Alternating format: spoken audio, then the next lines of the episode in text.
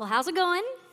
It's good to be with you today. My name is Hillary, and I'm so excited that we are diving into patience today.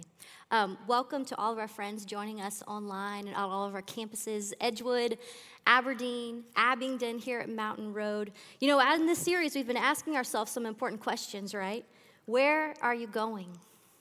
Who are you becoming? And what are you full of?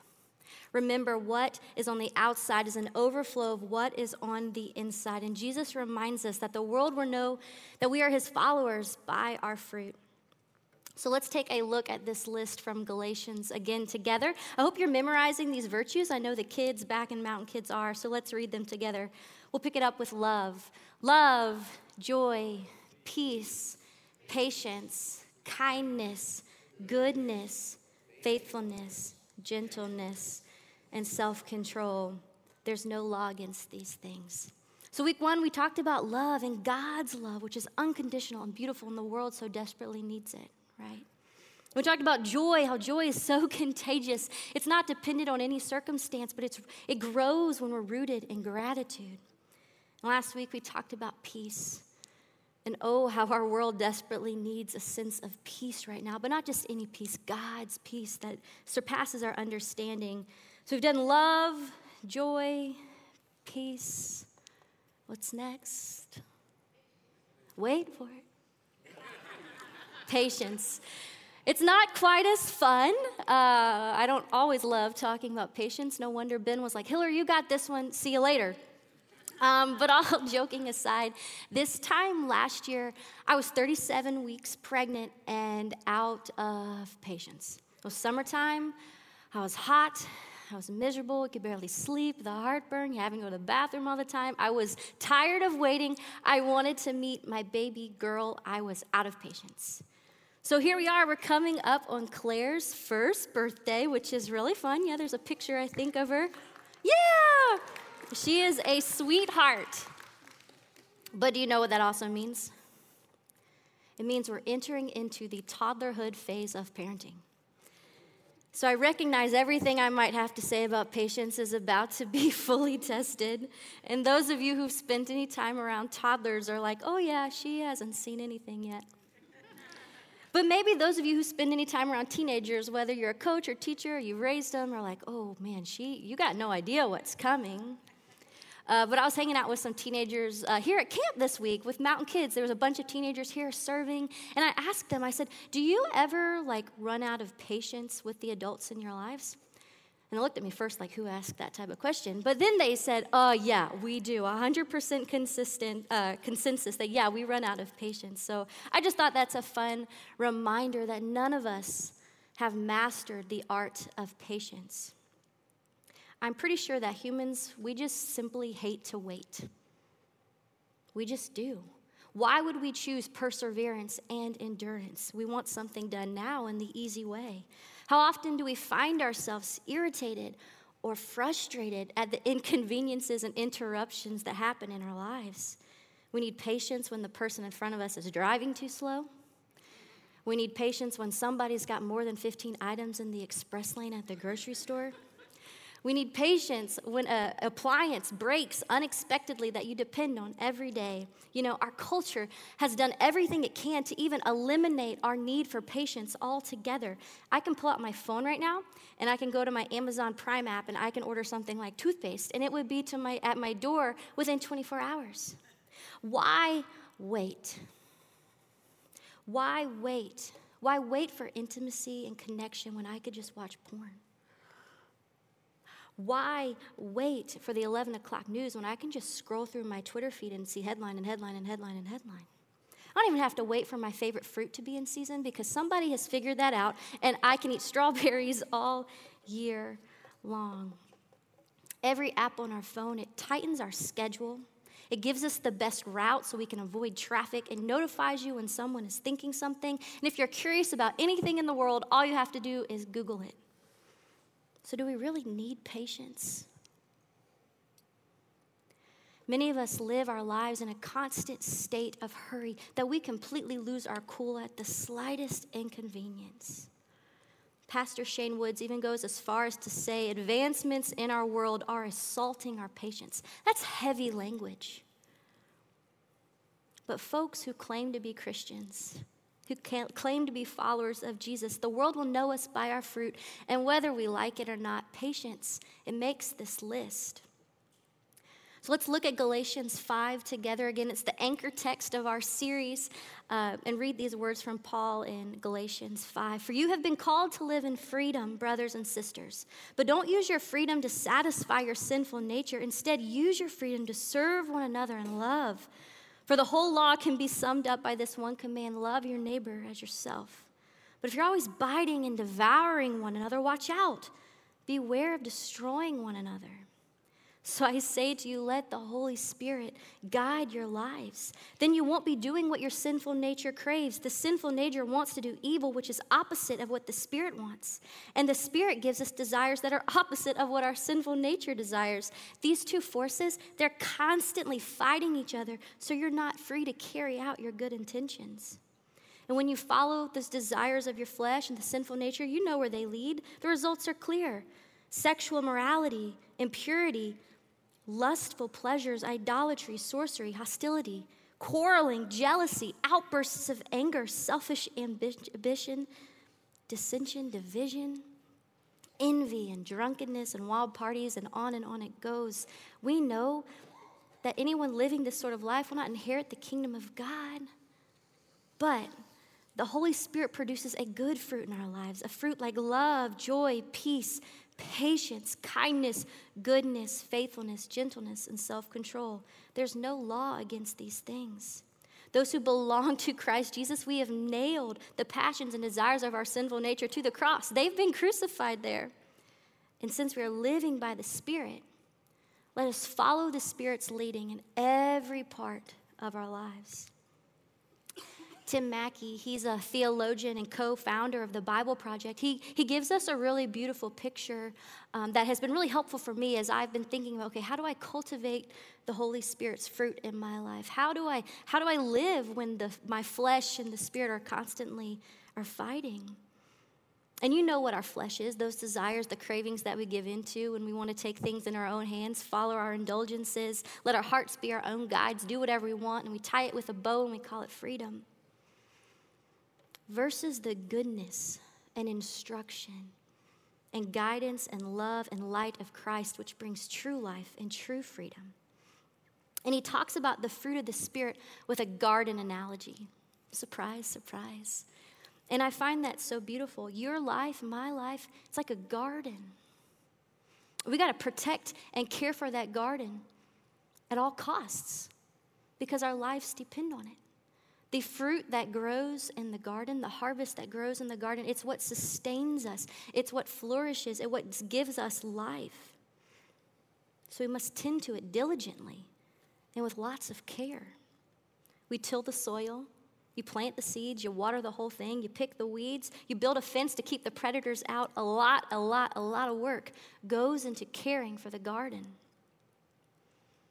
a lot of work goes into caring and making an environment that is safe and ripe for a crop to bear. But every gardener also knows that there's a lot outside of their control, right? No one can control the weather or the rain patterns or cloud coverage or how photosynthesis works. No one can control those deer that like to eat your tulips or the pests and disease that come. Oh, but the gardener still shows up. The gardener still tends to the things it needs to, and it trusts that the fruit will come to bear. Y'all, there's so much in our lives that are outside of our control. And some of us have no patience at all because we haven't learned that yet. We have to surrender our desire for control and trust that God's Spirit is going to grow in us what it needs to. And at the same time, still show up every day living disciplined lives, taking care of the garden, tending to it because our lives depend on it. And since we are living by the Spirit, let us follow the Spirit's leading in every part of our lives. Following the Spirit's leading in every part of our lives looks a lot like trusting and tending. Trusting and tending. It's hard work, but it is holy work. It's doing all that we can that the garden is safe, that the weeds are being plucked, that the things that need to grow are being tended to. And it's also surrendering all that we can, knowing that God's in control. God is the one that's going to let his fruit grow in our lives. You know, a couple of months ago, I was in Savannah visiting my family, and I was outside in the backyard with my mom looking at her garden, and she pointed out a lemon tree. I was like, Oh, mom, that's a really cool lemon tree. She's like, Yeah, I've had it for, for four years, and this year I got five lemons. And I thought, Five lemons doesn't seem like a lot of fruit. But she knew something I didn't. She knows it takes a lot of time for a tree to mature and to develop and to get its roots deep before it can produce a harvest. And that's the whole paradox of this trusting and tending thing. That, in and of itself, is a patient work. It takes time. Gardening is a process, and the work of the Holy Spirit in our lives, it's, it's, the whole, it's a whole life journey. It's to take time, a lot of time and sometimes a whole lot of time. But through patience and endurance and perseverance, it's possible. So even if patience isn't our favorite uh, fruit of the Spirit on the list, we've got to talk about it. Because it's a singular fruit, remember? Patience is just another way that we express and embody love to the world around us. I'd also argue that patience is a great sign of wisdom. Blessed with abundant wisdom, King Solomon, he wrote the Old Testament book of Proverbs, and he, he says this Whoever is patient has great understanding. And I find that quite funny how we have access to endless information and we can just dive deep down that rabbit hole, but it's the one who knows how to wait who is wise. He goes on to say, But one who is quick tempered displays folly. And again, I find it funny that being quick to speak and quick to act really just points to the fool in the room.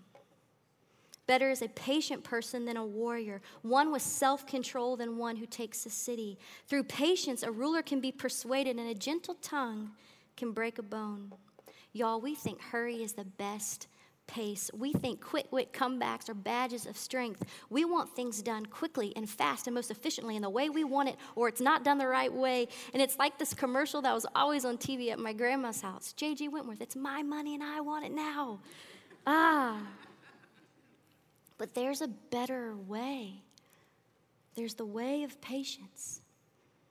Patience is the way of transformation. It's what our world needs. But how do we how do we do it? Like how do we become patient? What does patience even mean?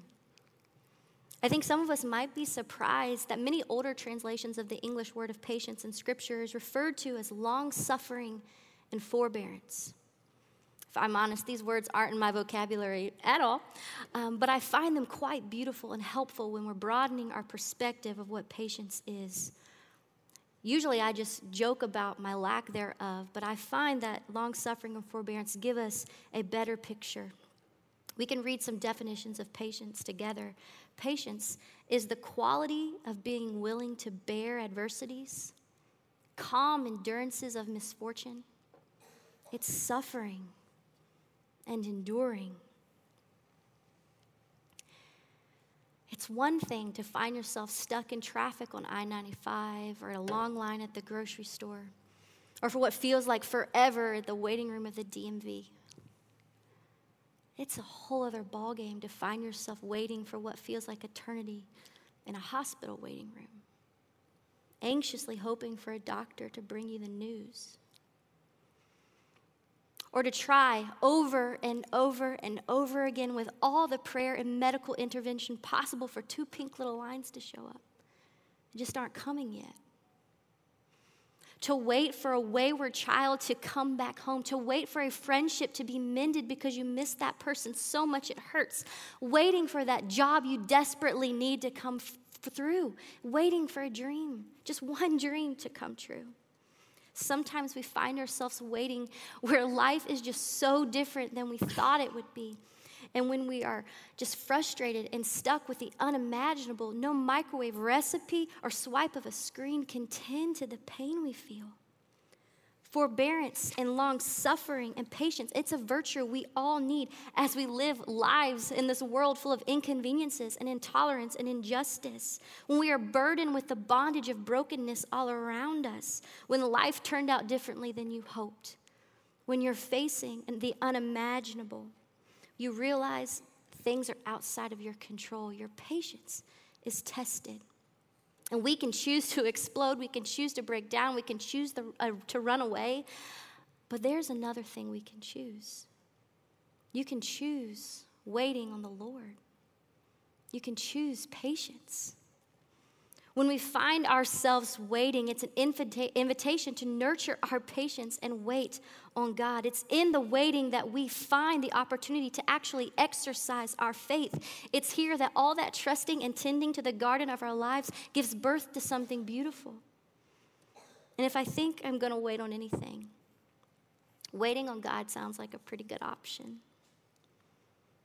Let me remind us that our God is a God who is good, the creator of the cosmos. He brings life out of disorder. He's in the process of restoring and healing all things. And all throughout Scripture, we see people time and time again choosing to wait on the Lord barren and heartbroken, Abraham and Sarah were given the promise that they would be the father and mother of a great nation, outnumbering the stars in the sky.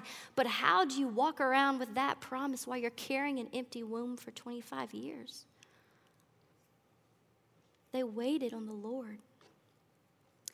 wise, wealthy, you name it, he's got it. Job, a man everybody loves, loses all of his material possessions, buries his 10 kids, left in bed sick, and he's wondering, is God good? But he chose to wait on the Lord. Anna and Simeon, they don't necessarily know each other, but they show up to the temple steps in Jerusalem every day, just hoping and praying that they will see a glimpse of the Messiah's face. Will they see the promised one before they die? They chose to wait on the Lord with no money and no supplies and no food for her own stomach, Mother Teresa writes in her diaries that first year in the slums of Calcutta how plagued with doubt and loneliness she feels. Was she really called by God to serve the poorest of the poor? She had all the comfort she needed back at the convent. Why not return there? She waited on the Lord. Andy uh, He's a husband, father of two young boys, was diagnosed with a chronic liver disease. How long would medicine help? How long before he would need a transplant? Would a transplant ever come? Y'all, we know these stories. We live these stories. These are our stories. That's why the work of trusting and tending matters. That is why we can trust in a God who proves faithful because he always does. You know the story. Mother Teresa, she wrestled with doubts and loneliness her entire life. It was never taken away from her. But she persevered because of her love was rooted in Christ Jesus. He was her strength, and she was able to help thousands of the world's poorest of the poor through her missions of charity. Her perseverance was possible through her faith in Jesus. Abraham and Sarah, they were blessed with the son Isaac. That is our lineage of faith. Job was blessed again tenfold. He never lost his faith in the Lord. My uncle got that liver transplant 20 plus years after his diagnosis, and he is a different person, full of joy and gratitude because how he was transformed through the waiting. Anna and Simeon both laid eyes on the Messiah, the baby Jesus, and in their rejoicing proclaimed, Sovereign Lord, let your servant die in peace. You have promised, I have seen your salvation, which has, you've prepared for all people. He's a light to reveal God to the nations, and He is the glory of your people of Israel. Friends, those who hope in the Lord, those who wait in the Lord, they will renew their strength. They will soar on wings like eagles. They will run and not grow weary. They will walk and not be faint. King David, he had all of his ups and downs too, and he says this. He sings this. He says, I remain confident of this. I will see the goodness of the Lord in the land of the living. Wait for the Lord. Be strong and take heart. Wait for the Lord. There is something transcendent about waiting on the Lord something in the depths of our souls that shifts on that foundational level when we embody patience. New Testament writer James, he knew this when he wrote, Consider it pure joy, brothers and sisters, when you face trials of many kind, because the testing of your faith develops perseverance. He goes on to say, Brothers and sisters, as an example of patience, in the face of suffering, take the prophets. You, they spoke in the name of the Lord, and you, we count it as blessed. You heard of Job's perseverance, and you've seen what the Lord has brought about. The Lord is full of compassion and mercy. Paul, who wrote this anchor text in Galatians that we've been in, he wrote so much of the New Testament, and he reminds us over and over again we're God's chosen people. We're holy and dearly loved. So clothe yourself with compassion and kindness and humility, gentleness and patience. Friends, when God's Spirit is alive in us and we are alive to God, meaning that we're fully trusting in Him and we're deepening our roots, we're tending to our roots, abiding and living in step with God, we too can have a life that flourishes, fruit that flourishes, that stands in opposition to the brokenness in the world around us. That's what patience is. It's the refusal to be irritated and annoyed and respond with frustration to easily things that just make you mad. It's the refusal to run ahead of God and trust that your timetable is better than His. It's learning at a fundamental level what it means to wait on God. Patience is the fruit of trusting in God's timing in the mundane moments of everyday life and in the deepest valleys of sorrow and pain. And just like growing a garden, we have to work at it for a long time. We have to be fully committed to Christ, being following Jesus' example of love, living lives of discipline and rhythms that help us tend and trust God. And just like I was waiting a year ago for Claire to get here, you had to go through that forming process first before something beautiful is born. You got to go through the development and the labor before new life is born something shifts down on that fundament, foundational level in our hearts and in our souls when we choose to wait. It's only possible through waiting on the Lord. So, how do we live in the waiting? How do we live lives marked by trusting and tending? How do we nurture our patience? First, I thought I think it just starts by thanking God for being patient with us. We got to acknowledge and give thanks to God for being a patient God. God is full of mercy. He's abounding in love and faithfulness. I love the story of where Jesus, he's heading to bring life back to a dead child when he's interrupted by a woman who's been bleeding for 12 years. And instead of being frustrated, saying, I got someplace to be, he stops and has compassion. And he heals two people that day. God waits on us for his children to return home to him, no matter how far away we've run. And he throws the most lavish homecoming, just like the Father did for the prodigal son. The Lord hears our prayers and is mourning with us in our waiting. Even when sometimes those prayers aren't answered until the other side of heaven, God waits with us. I'm so grateful that God's been patient with me in my own journey of anxiety and grief when I've tried to just self medicate or numb my pain instead of running into his peaceful, healing arms. God's been so patient with me when I've refused to forgive or when I've been too proud to ask for someone else's forgiveness. God is so patient with me when my anger boils up in my chest and overflows out of my mouth like daggers to the hearts of people I love. Oh, Jesus, thank you for being patient with me. Thank you for being patient with all of us. Can we just thank God for being a patient God? after we do that, I think it's pretty important to be patient with ourselves. When's the last time you gave yourself some grace? I think sometimes our patience runs so thin for others because we haven't been patient with ourselves first. Maybe we thought we'd be further along by now. We would have things all figured out we would have dropped that bad habit or stopped running to that thing that gives you comfort. You know, you would have got the dream job. You would have made it, got married, fixed the marriage, had the kids, dropped the bad habit, got out of debt, lost the weight, controlled your tongue. You know those things. Sometimes I get so irritated at myself that the same insecurities that formed in me when I was barely a teenager are the same ones I'm bringing into my 30s. I just need to be patient with myself because God is patient with us. We can trust that God is patient with us. That's the trusting part. We can show a little grace to ourselves. That's the tending part. And through trusting and tending, and perhaps the most important thing we can do is we can give the gift of patience to those around you.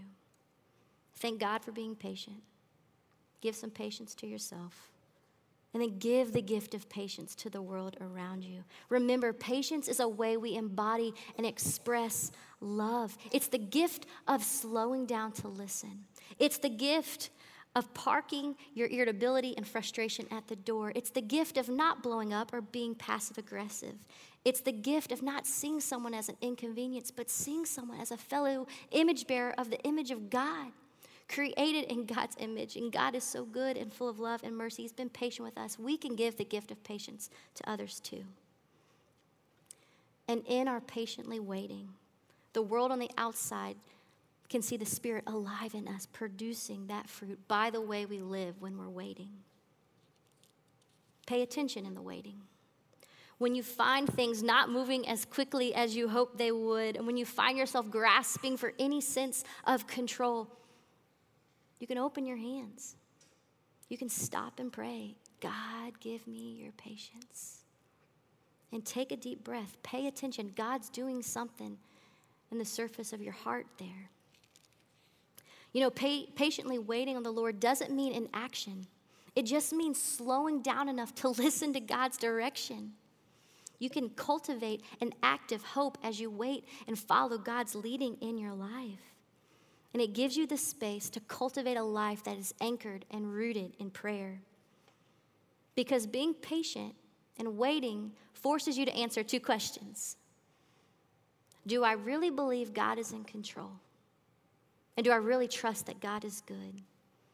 Then you have time and space as you're waiting to commune with God and wrestle through those things. I love what Adele Calhoun writes. She says, Waiting with God teaches us to let go of our expectations so we can receive what has been given. No one has to be transformed through waiting. Waiting can turn us into demanding or depressed people, but if we will embrace waiting with God, the great gift of developing a mellow, forgiving heart is ours for the taking. Friends, I think it grieves God when our choices so clearly go against His instruction because, like a dedicated, wise gardener, He knows what we need to flourish. And when we run ahead of God and make our own choices that, are, that stand in opposition to the flourishing that God wants for our lives, it just produces rotten fruit. And we can't live a life sustained by rotten fruit. But if we wait on the Lord, if we trust and tend to our garden of our lives, if we nurture patience in the mundane things and in the grand things, and all the highs and all the lows, at the stop signs and at the grave sides, the world will see in us the light and love of Christ Jesus by our patience. May we wait on the Lord like the prophet Hosea proclaimed As surely as the sun rises, he will appear to us. He will come to us like a winter rain, like spring rains that water the earth. So this week, I encourage you try sl- driving in the slow lane. Try chewing your food a little slower. Let someone finish a sentence before you interrupt with your next thought. Practice letting go of your need for control. When inconveniences arise, because they surely will do, respond with grace. Tend to the things that need tending to, and trust that God is right there with you in your waiting. And you can wait on the Lord. I want to leave you with this prayer by Walter Brueggemann. He's one of my favorite authors. Uh, will you pray this with me?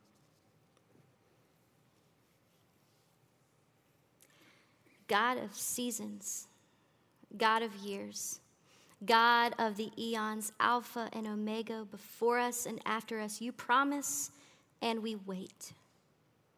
We wait with eager longing. We wait amid doubt and anxiety. We wait with patience then. And sometimes we doubt. And then we take life into our own hands. We wait because you are the one and the only. We wait for your peace and your mercy, for your justice and your good rule. Give us your spirit that we may wait obediently and with discernment, caringly without passivity, trustingly without cynicism, honestly without utopianism.